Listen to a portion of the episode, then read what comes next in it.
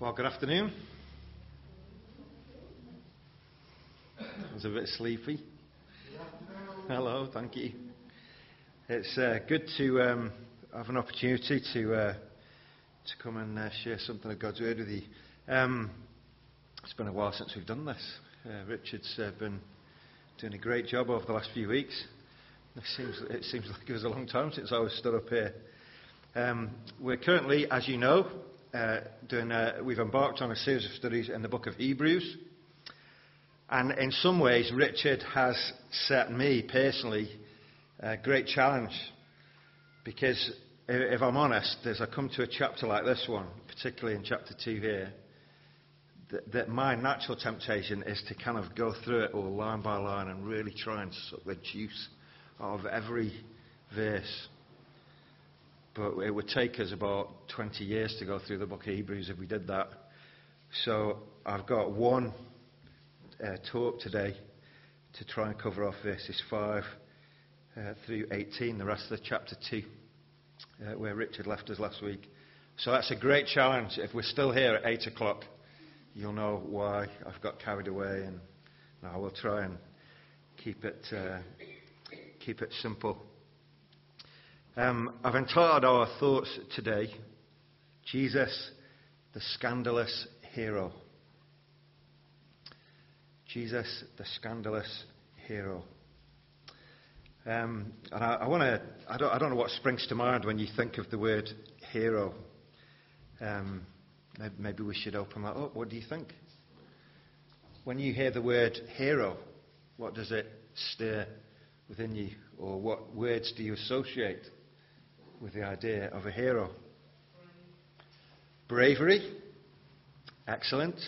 And, and so a, a hero is someone who's not a coward, but someone who's got a bit of courage. I think that's true. What else? Someone to look up to.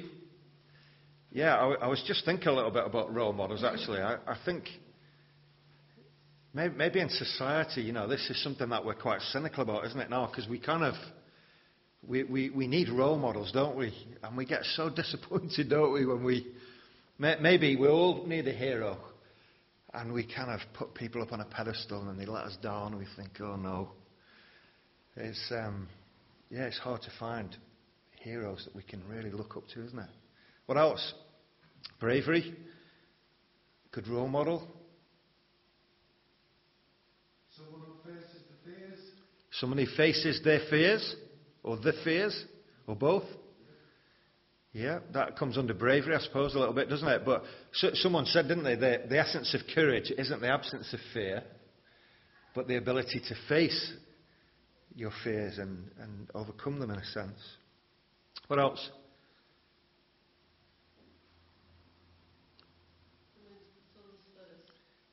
Learning to put others first. Yeah. Yeah, sometimes there's something about heroes that is unselfish, yeah. Often, when you think of superheroes, I know Jai's not here today, but he loves his comic books, doesn't he? And uh, Marvel and all these different superheroes with superpowers. And inevitably, the hero goes off on a quest. And even though they've got superpowers, they've got a nemesis who they're fighting against.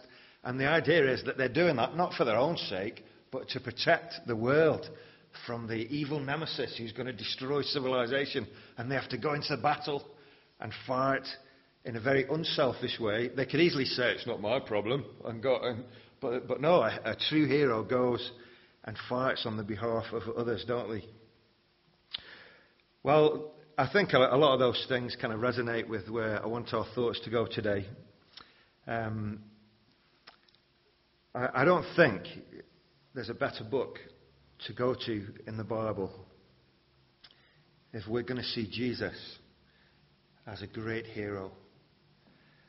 And, and in many ways, as we'll see, I hope, the people that this book or letter was written to originally were in great need of a hero to lift their drooping spirits, to reinvigorate their ailing confidence these people needed a hero. Do you? If you do, Hebrews is massively relevant. Some commentators have said that there's massive similarities between our own modern culture and the first century. And that if any group of people could understand the relevance of this book, it's our modern culture. Because this is a generation here that have possibly come to see that Jesus is a bit of a relic from the past, not really that relevant to the practicalities and hardships of daily life. Really, someone that just gullible people believe in because they haven't got anything better to do. And yet, how far from the truth all those things are. So, the scandalous hero. Let's have a little think, first of all, about the background. Richard has covered off uh, some of this background, but I think it'll be helpful just to refresh and, and repeat some of the things that we've been looking at. I think the important thing about Hebrews is that this is a letter for Christian believers who are just tired and a bit fed up and a bit weary. These, originally, these people would have been Jewish. Um, well, they, they still would be Jewish. That's why the letter's called the letter to the Hebrews. But they'd come to believe in Jesus but in this generation, these are third generation believers. Richard touched on this last week um, when, he, when we looked at Hebrews chapter 2, verse 3. There's just a little sentence there that says,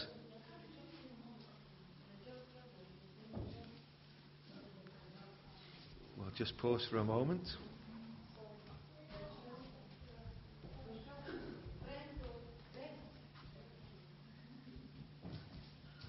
Hey, bringing up the rear.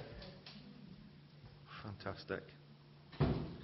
Yeah, Hebrews chapter 2 and verse 3 there, Richard touched on this last week. This salvation, which was first announced by the Lord, Jesus, was confirmed to us by those who heard him. So you've got Jesus preaching the gospel. People who heard Jesus preach the gospel, they believed him, and then they preached the gospel to other people who then heard it from the ones who'd heard it from him. So you've got like a little chain there, and these people here are what you might call third generation believers, Jewish people who'd been who'd come to faith in Jesus. What condition are they in? Well, you have to read between the lines a little bit to work out what's going on. When, when you get a letter like this in the Bible, the writer doesn't spell out what the problems are. What he's given is a solution, and sometimes you have to read what he says and work out what the problem must have been for him to say what he's saying. There's a little bit of detective work, but I don't think you have to be Sherlock Holmes to see that these people are tired. Let me just give you uh, four quick things. At the beginning of chapter 2, last week, Richard very helpfully looked at the idea of drifting. You remember? And at the end of verse 1, the writer is clearly concerned that these people are drifting away. So part of what he's trying to do is encourage them to drop anchor and not just slide away over the horizon and drift away. They're, they're losing their grip, we might say. Secondly, if you look at um, chapter 5 and go down to verse 12, look at what he says to these people. The writer here says, In fact, well, in verse 11, we have much to say about this, but it's hard to explain because you are slow to learn. What a great thing to put in a letter.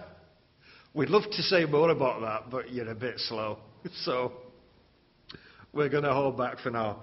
And then he says in verse 12, in fact, though by this time you ought to be teachers, you need someone to teach you the elementary truths of God's word all over again. You need milk because you can't cope with solid food. You're still behaving like babies. What a scathing thing for him to say to them. So the second thing we might say is they're not making any progress.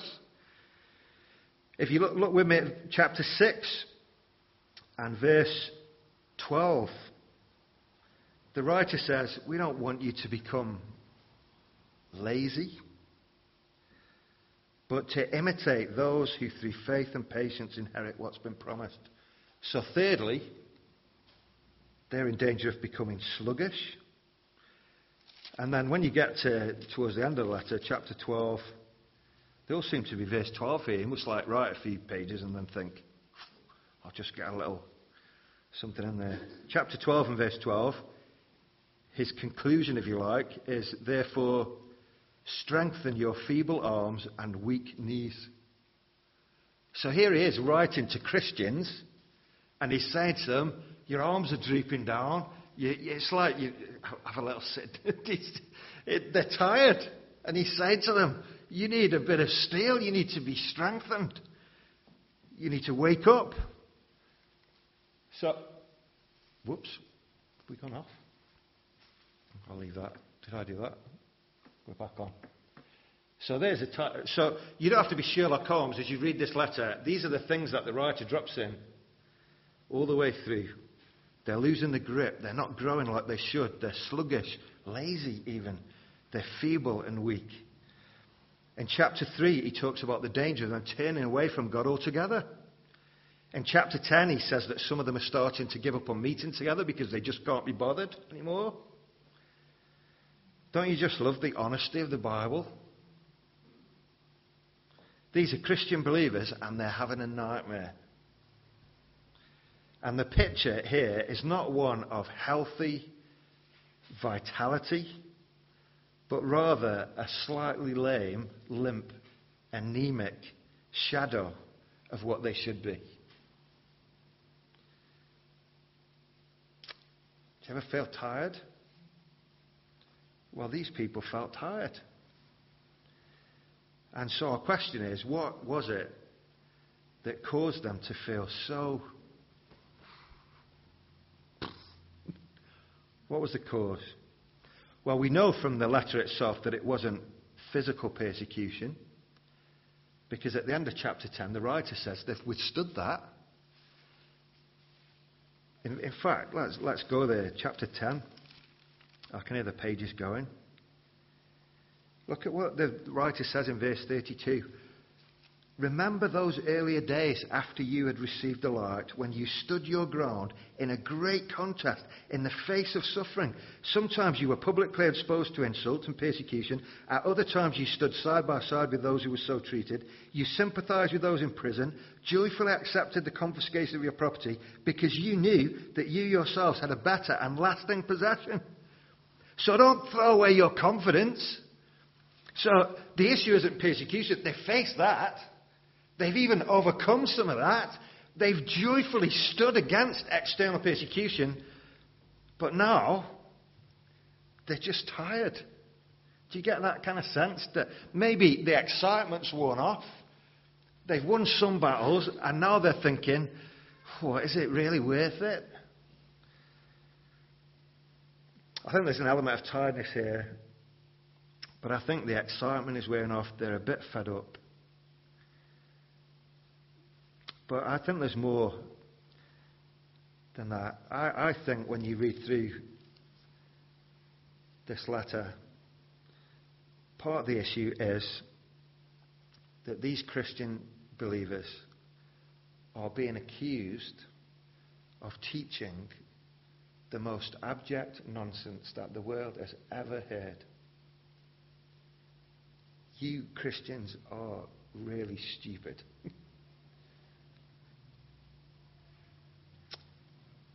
and what they were preaching and teaching sounded scandalous, particularly to the Jewish mind. And the heart of this is that the Jewish nation were expecting a powerful, mighty hero that they could look up to who was going to rescue them from all their problems. And what they got was a northern, uneducated peasant who died outside the city like a criminal. And you Christians are preaching that Jesus is the King of Kings. Are you stupid? Have you completely thrown your brains away?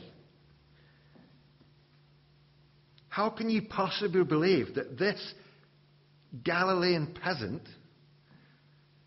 who continually associated with the dregs of our society and died the death of a common criminal is the Christ. You think he's a hero? You people are really stupid.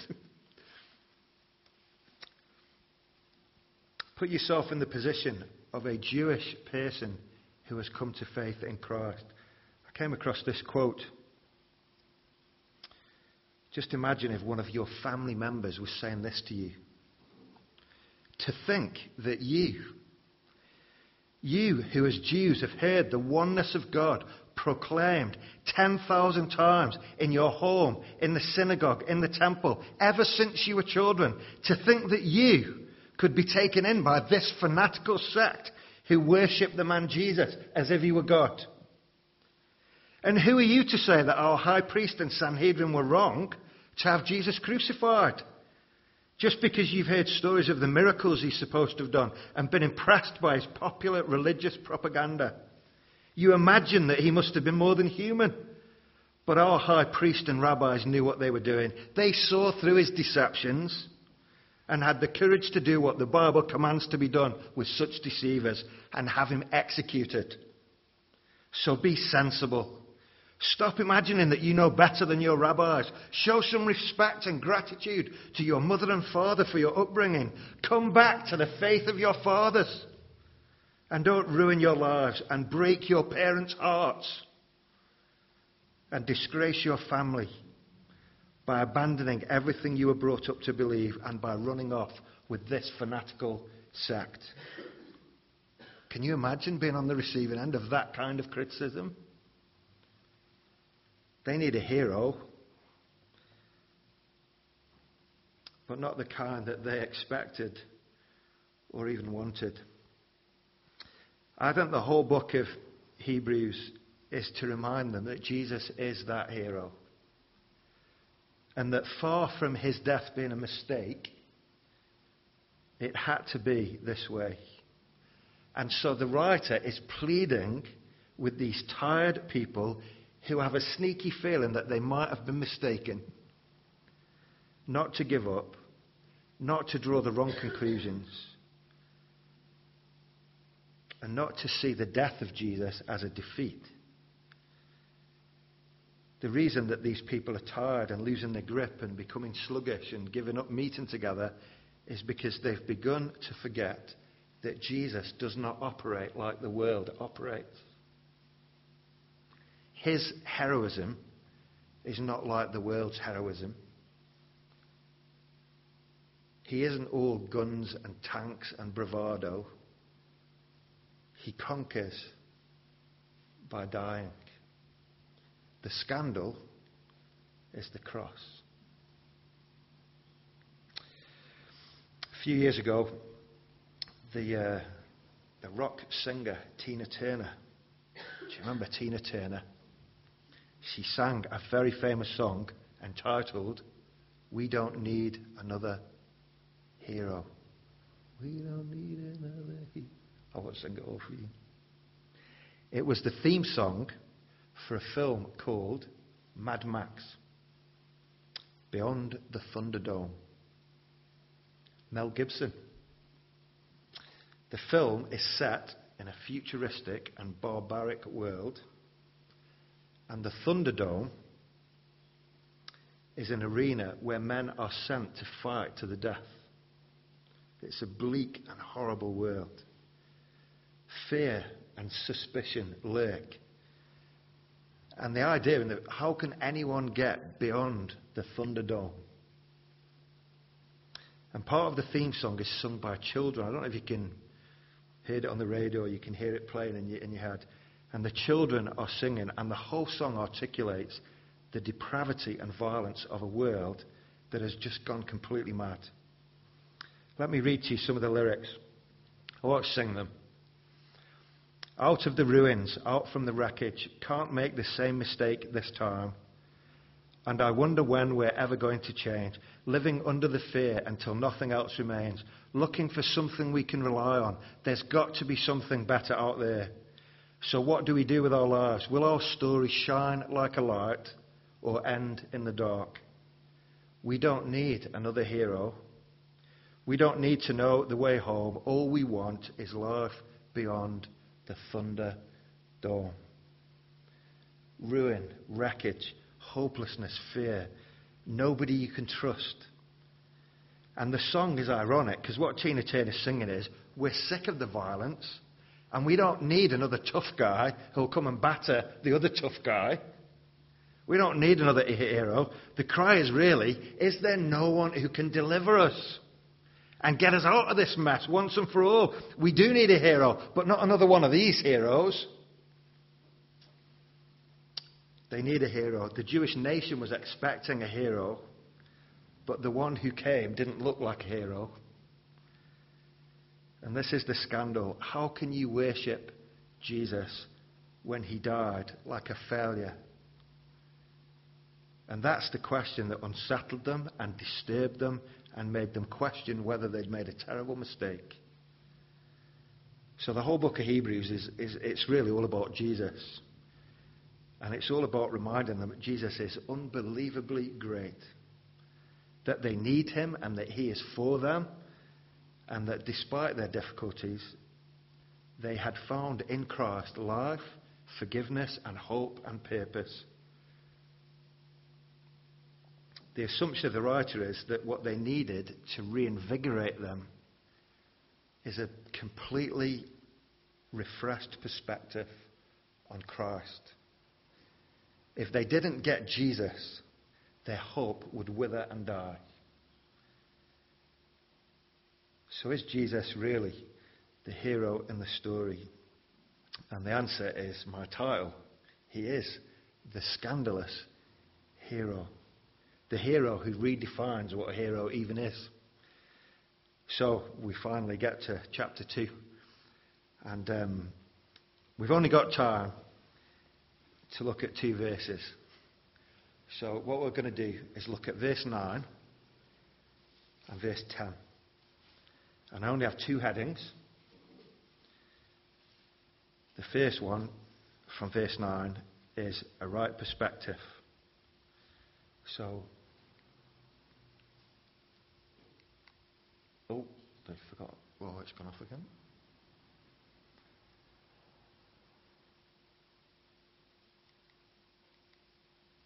A right perspective. There you go. We see Jesus. Look at verse 9. But we see Jesus. That's a great phrase, that, isn't it?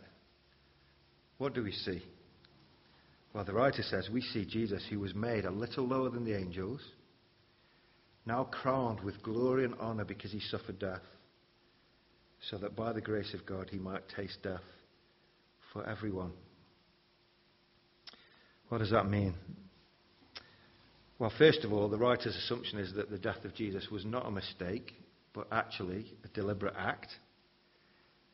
And more than a deliberate act, it is an act that actually means that he deserves the greatest honor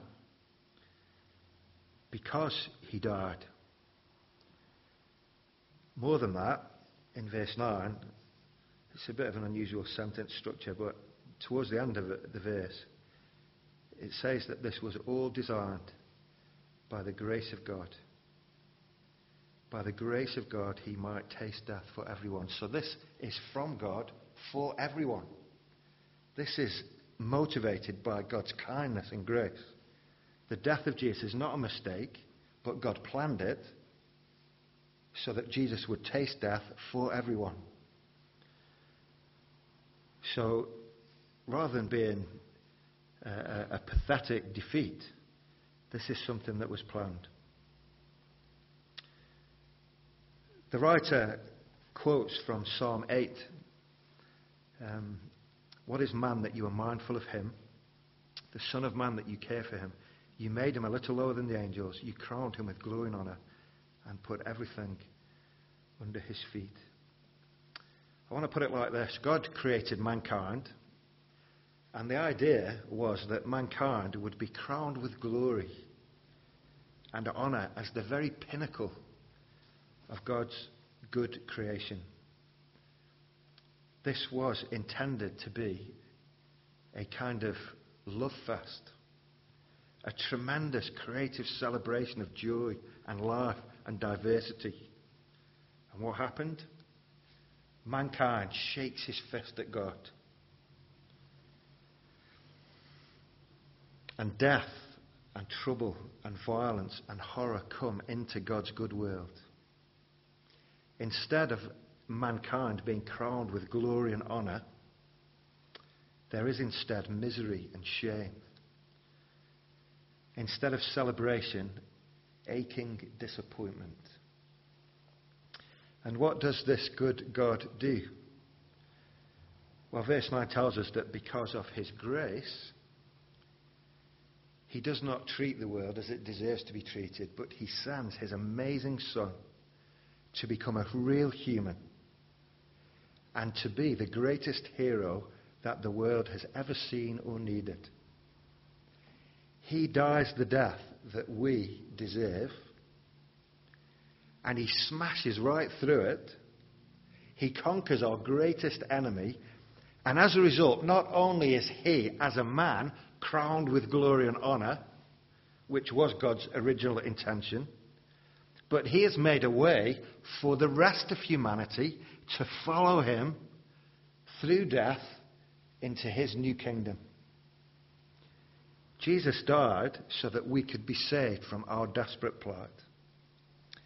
It all really depends on how you look at it, doesn't it? From a human perspective, it looks like a defeat to die in shame outside the city, spat upon, beaten, and mocked. It looks pathetic. It is a scandal. And yet, from God's perspective, it is exactly what we need a Saviour who comes and conquers not by smashing his enemies, but by laying down his life to save us from our sins. It's not a scandal, it's amazing. He is the scandalous hero. And that's why, as we move into verse 10, the writer makes an amazing claim where he says, In bringing many sons to glory, it was fitting. It was fitting. You know what that phrase means? It was fitting. It, was, it wasn't a scandal, it was fitting. It was appropriate. It was suitable. There's a symmetry and a beauty about what God has done in response to human sin. It was fitting. You Christians who are tired and wondering whether you've got this all mixed up, listen, remember this. God sent Jesus, and it was fitting that he should come. So, We've seen that uh, in verse 9, a right perspective. I want to just quickly, in verse 10, look at a radical title. There are many names for Jesus in the Bible, but there is one here in verse 10 that is quite an amazing name that we might easily pass over. There's, there's one word here in verse 10 that's really crucial to understand properly. In, we're reading from the New International Version here. And the word is translated as author. In bringing many sons to glory, it was fitting that God, for whom and through whom everything exists, should make the author of their salvation perfect through suffering. Now, I was talking to Ian about this the other day about like the Greek. We, we don't often talk about the Greek, but this word is quite a difficult word to translate. So this is the word. It is the word. I think you say that. Archegos. Okay? Um, the word ark, or arch, with the E, means beginning. I suppose it has the idea of preeminence, doesn't it? We talk about archbishops, don't we? It means like the beginning. And the, the is, is the verb to go, or, or it's derived from that. So, in, in a way, this word kind of means the first to go. It's like someone who leads from the front. Do you get that? The first, the source, the archegos. I know it's difficult to translate. Let me give you a list of different Bible versions and I'll tell you how it's translated. In the NIV, it's author. In the New American Standard Bible, it's author. In the International Standard Version, it's pioneer. In the God's Word translation, it's the word source. In the King James Bible, it's the captain. Many of you who are familiar with the old King James Version will, will know this verse off by heart. And it talks about the captain of our salvation. The Bible in Basic English Version, captain. The J.N. Darby Bible, it says leader. The Weymouth Bible, it says prince. So this is a difficult word to translate. It is a multifaceted title for Jesus. So I want to give you a little definition of this word that fits the context here. So see if you can uh, stay with me here. Three, three of those words are up on the screen there. This word could, be, could mean pioneer, could mean founder, could mean leader. So, what is a pioneer? Well, what is a pioneer? That's not a rhetorical question.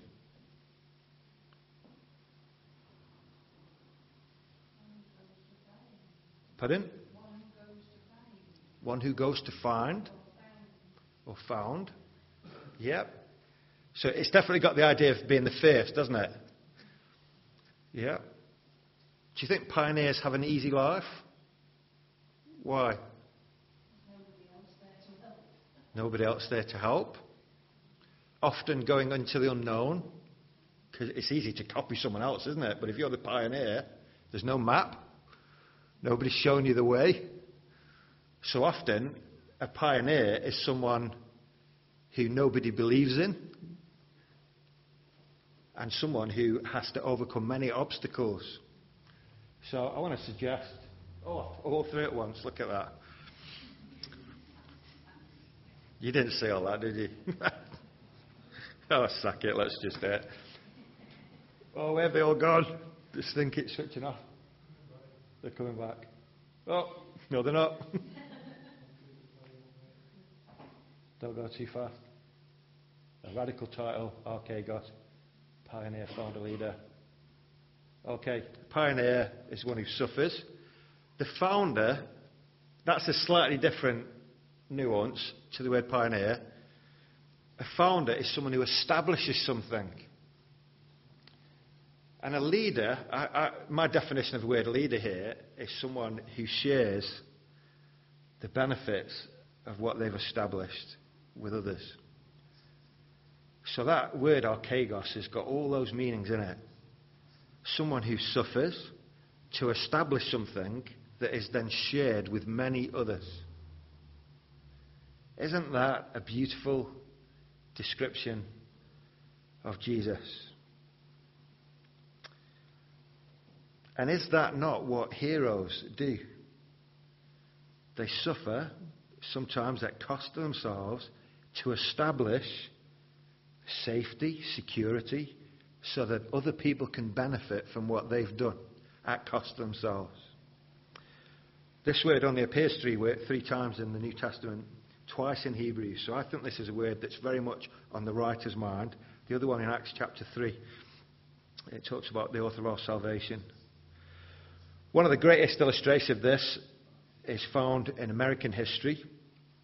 Um, this man here is called Meriwether Lewis. He was born in Virginia in 1774. And in 1803, he was appointed by Thomas Jefferson to lead an expedition to explore the interior of the United States and find a water route to the west coast. Now, we often talk about people who are trailblazers. You know, they blaze a trail. As you were saying, the first, the explorer. Meriwether Lewis and his pal, William Clark, are very famous in America because they embody this idea of being a trailblazer. They were pioneers. They went out into the unknown, drawing maps, collecting species, negotiating with the people who already lived there, and they returned safely, having established a route that other people could then benefit from. What would you call them? What do the Americans call Meriwether and Clark, Meriwether Lewis and William Clark. They're pioneers, they're founders, they're leaders, they're captains, they're explorers. So let's just uh, very briefly think about this. Jesus was a pioneer, then, first of all, who suffered. Pioneers know what it's like to suffer hardship. And rather than it being a scandal, the writer here says it was actually fitting that God should make the one who did all this perfect through suffering. It doesn't mean that Jesus is imperfect. I think the word perfect there is, I wrote down here, it's really talking about should bring to maturity the human experience necessary for him to be perfectly equipped for his office as a high priest. What, what it really means is perfectly suitable or sufficient. So he, he had to suffer so that he could be the perfect Saviour. Not moral perfection, because he already had that, but he had to suffer to become a perfect Saviour.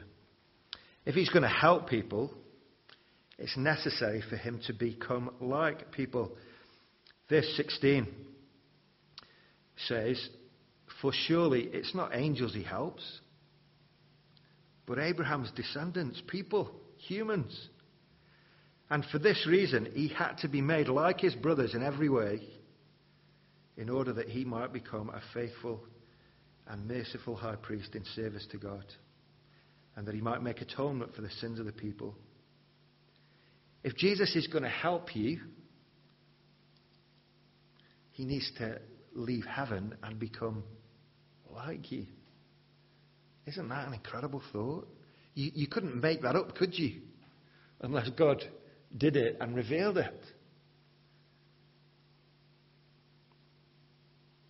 And he's not suffering just for the sake of it. He's suffering, well, it says there in verse 14, since the children have flesh and blood, he too shared in their humanity. Why? So that by his death he might destroy him who holds the power of death, that is the devil, and free those people who all their lives were held in slavery by their fear of death. Jesus is saying, I'll go. I'll endure. I'll fight. I will go to the very end of the earth. I will even smash death to pieces. This is heroic language, isn't it? We're not dealing here with a girly, wimpish character. He, he has his axe in hand and is ploughing through the jungle, blazing a trail so that others can benefit from what he's done. He's a pioneer who suffers. He is a hero.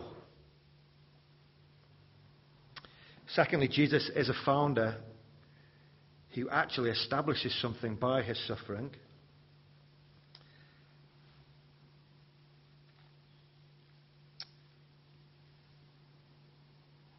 And that's something that he establishes is salvation. What is he the author of?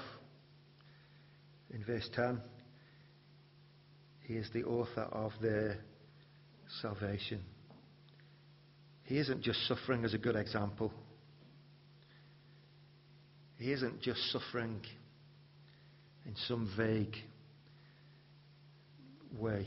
He is actually grappling to achieve something. He dies to bring you and I to God. And I, I wanted to say this being right with God is not a mountain to climb, it isn't a test to pass. It isn't a life of hardship to be endured, and then God says, Well done, you could be in my team. It is a gift. Jesus is the author of your and my salvation. The story is all about Him being the hero. Jesus establishes salvation. Do you know one of our biggest problems is that we don't want to let Him do that? We try so hard, don't we, to establish our own We long so much to gain a little credit. But when we try to establish salvation, we lose the greatest thing that He could give to us, which is His salvation. He is not just the pioneer who suffers, but He's the founder who establishes security, safety, relationship with God. It's a gift that He has fought to establish. And thirdly, here's the leader who shares the benefit of what he has achieved with real people. Look with me again at verse 10. How does it start? In bringing many sons to glory. That's a generic term. In bringing many sons and daughters to glory. It was fitting that God, for whom and through whom exists, should make the author of their salvation perfect through suffering. He is the one who brings many sons to glory. He is a pioneer who suffers to establish salvation, and then he shares that with many people. We might picture this sort of language, it makes us picture the world is, is the jungle. It's a mess. People's lives are messed up, broken, defeated, helpless, hopeless. The best we can do is hope for the best. And yet, deep down, we know there's a day coming when we have to stand before this God, and there'll be nothing for us to say. No amount of tears, self justifying, pleading ignorance. On that day, as in this day, what we really need is a hero. Jesus has come from heaven to blaze a trail through this broken jungle so that he could bring many sons to glory. He has left his world and come into this world so that he can take us back to his world. That's what the verse says in bringing many sons to glory. This writer then is speaking to tired Christians who are wondering, or who have begun to wonder, is Jesus really up to it? And what the writer wants for them is that they have a right perspective. We see Jesus. And that they get a radical appreciation of who Jesus is. I think the writer's wanting to wake them up to reinvigorate them. You might think, like Tina Turner, we don't need another hero. We're sick of heroes. But Jesus isn't just another hero, is he? He is utterly unique. And things are not what they seem. He didn't die the death of a defeated madman, but he died the death of a conquering hero. He suffers to establish salvation. And he does it so that you and I can share in the benefits of that with him. Look at verse 12. Jesus says to his Father, I will declare your name to my brothers. In the presence of the congregation, I will sing your praises. And again, I will put my trust in him. And again, he says, here am I and the children God has given me. Will you trust Him today to be your scandalous hero? Oh, man. Well, we're going to sing uh, a final song. And this, this is a song that recognizes the heroism of the Lord Jesus. Um, this is about heaven. All heaven declares the glory of the risen King. Thank you. And then I'll, I'll hand over to Rich to uh, do some notices. Thanks a lot. Let's stand to sing.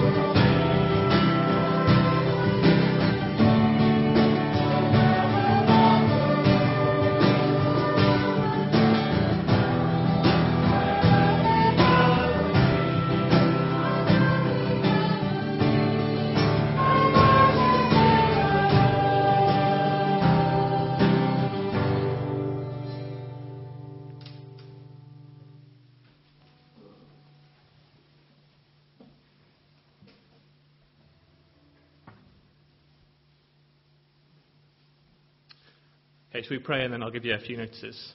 Father, we thank you for Jesus. Father, we thank you that he is the one that goes before us. He is our pioneer. Father, we thank you that he goes to establish um, a place for us with you. And Father, we thank you that he is able to lead us there uh, because he is perfect and uh, righteous and able to do that because he is God. Father, thank you that he does that out of love for us and he longs for us to be there with him. Amen. Just got a few notices for you this week. There's no gospel communities this week because it's communion on Wednesday here from 7 o'clock. So uh, bring your tea with you and we'll share eating together and then we'll share communion from about half seven, quarter to eight. Um, first steps is on Friday and there are some books you can still buy at the back. The website blog will start up this week or next week. I cannot guarantee because I haven't seen Jai today. Um, so this week or next week, information will go up on the website uh, about some of the books. It says, all ladies, it says other things on the back. Please don't read that. Uh, all ladies, not, not, that it's rude or, or, or, anything like that, but it's just crossed out. Uh, all ladies, welcome to a social evening, Friday the 10th of May, uh, venue at Emma and Wills. If you don't know where that is, uh, ask them or stalk them home. Uh, and it'll include some planning for the body shop event in June. So uh, do find out more about that. Ask Jane. Uh, she will tell you all about it, and Will and Emma can tell you where they live. And if they don't like you, they can tell you that they live somewhere else. Um, also, next week, it is we're having um, we're starting at half past three, having cafe church, cream teas, cakes, coffees, all those sorts of things. And uh, we'll be looking at rather we're going to take a week out of Hebrews to look at God, the gospel, and cake. So, it might not be cake, but you will find out all about that next week. So bring your friends, it'll be a really interesting time. Half past three, coffee, cake, bits and pieces. Um, if you want to bring cake, please bring cake. And just so you're aware, in a couple of weeks' time, it's our youth weekend away, so we're going away with the young people from here and a couple of other churches are joining us. And um, to try and keep the cost down, we thought we would attempt to sponge off you some food for the weekend. So there's some other churches that are helping out. We've got been given a list today of all the things they're providing. So they've got all breakfast and stuff like that sorted. If you're interested in providing us some food, uh, or just you know, bag of rice or a potato, something like that, I've got a list at the back of things that we really could do with. If not, uh, we'll go and buy them. But if you would like to help us keep costs down, that's excellent. So I've got a list at the back. Please sign up. Um, don't just put food straight on it because nobody else will see the list. So yeah, um, list at the back. Do see me for that. That's all the notices. Thank you.